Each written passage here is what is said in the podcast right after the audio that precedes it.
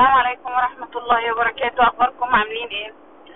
آه، الأول أنا بس حابة أعتذر إن طبعا الصوت بتاع ال- التسجيلات مش بتبقى ألطف حاجة. تمام؟ وده بسبب إن أنا غالبا مسجل في السيارة يعني وأنا ماشية. وبصراحة أنا عارفة إن في ناس كتير موضوع جودة الصوت دوت بيفرق معاهم في إن هم يسمعوا الحاجة وده حقهم طبعا. بس أنا كمان آه، البودكاست ده بالنسبة لي هو الحاجة اللي بتريحني قوي. والحاجة اللي بحب أعملها. وبعملها عشان فعلا أنا بحس إن أنا محتاجة أقول للناس كلام كتير. فطبعا اللي قادر يسمع آه، بجودة الصوت الحالية ديت آه، جزاه الله خيرا.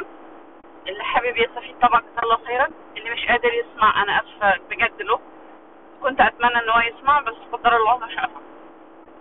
ده أولا. ثانيا حلقة النهاردة آه، ما تقفش مكانك يا تحفة. طبعا آه، التحفة دي معروف ان هي شتيمة فانا هقولها ل- ليه أنا قلت ان آه، اسمها كده. كان ليا مدرس زمان فالمدرس دوت قال لي آه، يلا اتحرك يا تحفة. فأنا الصراحة كلمة تحفة دي زعلتني قوي يعني ان هو إيه قمت واقفة كده مكاني. قال لي في إيه يا شيماء ما اتحركتيش ليه؟ فقلت له آه، حضرتك بتقول يلا اتحرك يا تحفة. فبتشتمني يعني. فقام قال لي طب وليه ما تقوليش إن التحفة دي حاجة غالية؟ قلت له إحنا تعهدناها إن هي شتيمة يعني أنا كطفلة بقول له يعني إحنا خدنا إن هي شتيمة يا أستاذ يعني. فقام قال لي حتى لو كانت شتيمة فتحفة دي في اصلها هي معناها الحاجة الأنتيك الغالية. آه، فخديها بال يعني بالمعنى الكويس ليكي عشان ما تقفيش مكانك. ف إحنا الشجر ما حدش يقف مكانه. تعالوا هقول لكم آه، أكتر حاجة في البيزنس آه، بتعمل مشكلة جامدة وبتخلي حياتنا تتدمر هو الوقوف في المكان. هو عمل نفس الشيء وانتظار نفس النتائج يعني نتائج مختلفة من نفس الشيء اللي إحنا عملناه. يعني إحنا عمالين بنكرر نفس الحاجة وفي النهاية منتظرين نتيجة مختلفة. زي اللي واقفة بتطبخ مثلا وعمالة كل شوية تحط ملح وتدوق من المعلقة اللي في ايديها اللي كانت جايباها أول مرة بدون ملح. طبعا الأكل هيطلع حادق جدا يعني. آه إحنا الفكرة فين بس؟ الفكرة إن إحنا لازم نكون فاهمين إن محدش محدش يقف مكانه. لما تروحي شغل لأن ده بيحصل كتير مع الستات على فكرة يعني هو بيحصل مع الرجاله كتير بس مع الستات أكتر للأسف يعني. أما تروحي شغل آه خلاص استفدتي خدتي خبرة قعدتي سنة اتنين تلاتة أربعة مثلا لا أوكي دوري على شغل تاني. آه بيتم استغلال الستات من هذه الناحية الصراحه يعني. إنه إيه بيقول لك الستات بتحب قوي العشرة وبتاخد على المكان ولما بتاخد على المكان ما بترضاش تغيره. فبيحصل بقى حاجة زي الاستغلال الوظيفي إيه والله هديها مثلا المفروض تاخد راتب 10 مثلا فأنا لو اديتها 8 هت- هترضى عشان هي مش عايزه تغير المكان. فبيحصل استغلال مرئي بقى أو غير مرئي هو بيحصل. فمحدش يقعد في مكان كتير.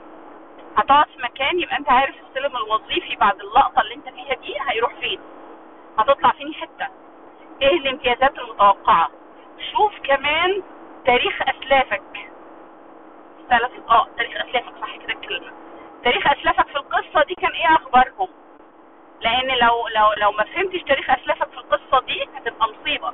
يعني مثلا لو أنت بتشتغل مع شركة international مثلا وبعدين المفروض إن أنت طبقا لل يعني للأجندة بتاعتهم أو لل system بتاعهم أنت المفروض مثلا تترقى وتبقى نائب رئيس قسم ثم رئيس القسم. تمام؟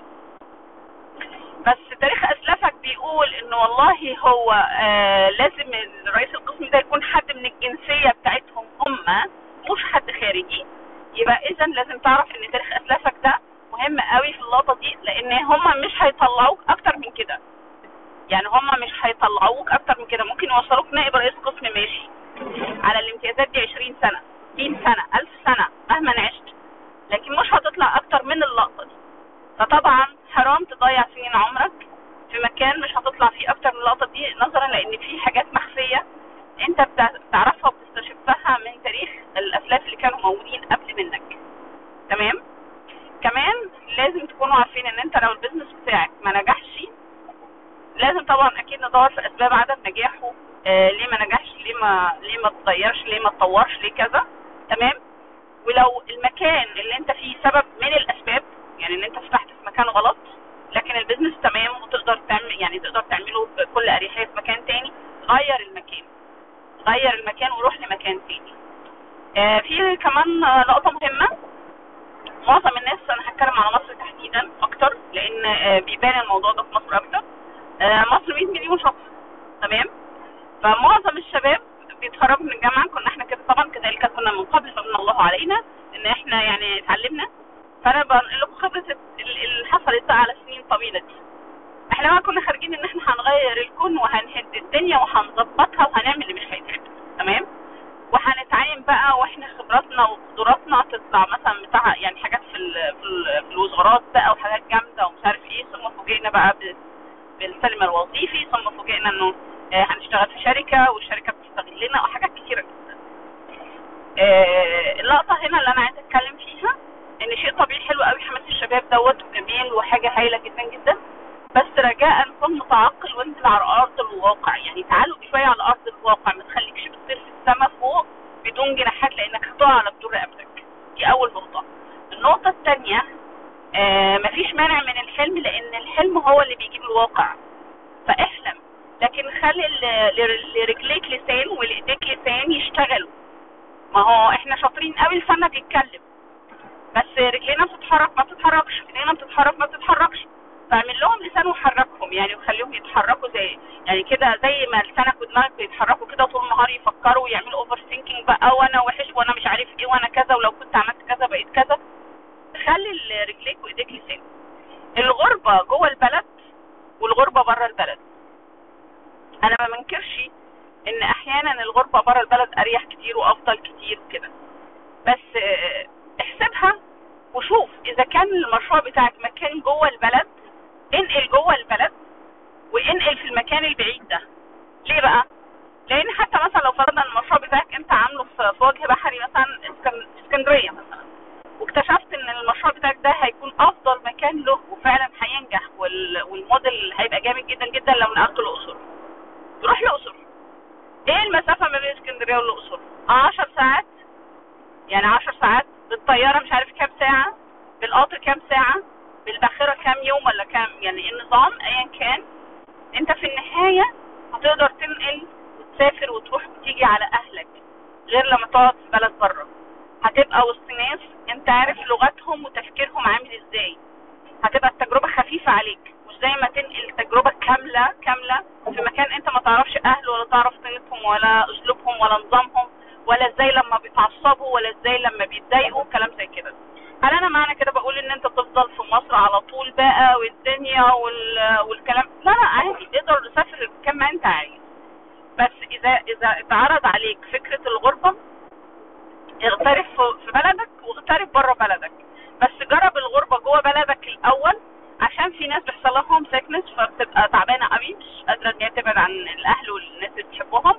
وفي ناس لما بتنقل بتحس إن هي ما نقلتش بعيد قوي عن أهلها فبتبقى مبسوطة وسعيدة والدنيا بتمشي.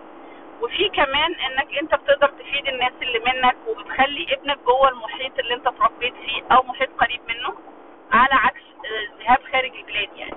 طبعا لو جات لك فرصة خارج البلد والفرصه كويسه والفرصه هنا ه- هحكي لكم عنها في خطا من الاخطاء بقى طبعا اللي هو يعني إزاي الناس بتحسب الفرصه دي وازاي بت- بتبقى فيها مشكله آه والفرصه كويسه وإنت تأكدت إن الفرصة صحيحة وكويسة وما هياش نصب وما هياش أي حاجة تانية طبعا أكيد أنا أكيد هقول لك سافر طبعا بس خلي في اعتباراتكم ما تسافرش وتسيب أولادك في بلدك.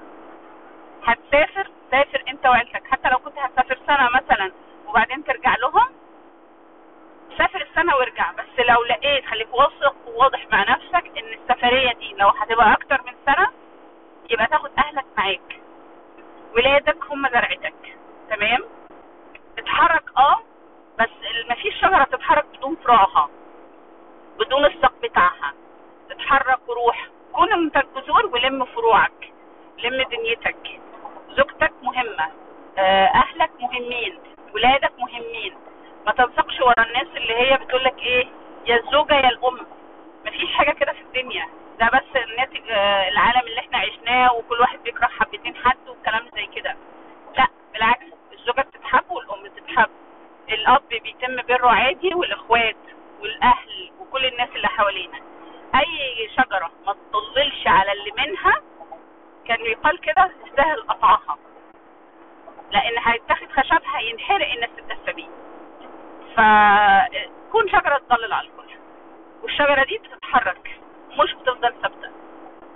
واقعد واحسب انت دنيتك محتاجة قد إيه ولادك هيحتاجوا قد إيه مصاريف وهتمشي إزاي. فكر في مصادر دخل. والتفكير هنا لا يعني التدبير يا ريت تفرقوا. ما في في فرق ما بين فكرة إن أنا أفكر هعمل إيه وهسعى إزاي على قدرتي أنا كبشر وفكرة تدبير القصة. يعني إن أنا ادبرها التدبير ده مش بتاعي التدبير ده بتاع رب العباد تمام يعني في يعني ه- هضربها بمثال كده في الاسراء والمعراج لما الرسول صلى الله عليه وسلم آه، اسري به و- و- آه، وكده كانت ال- ال- الناس بقى لما بتيجي تشكك في القصة دي تقول لك إيه إزاي في واحد راح كذا وعمل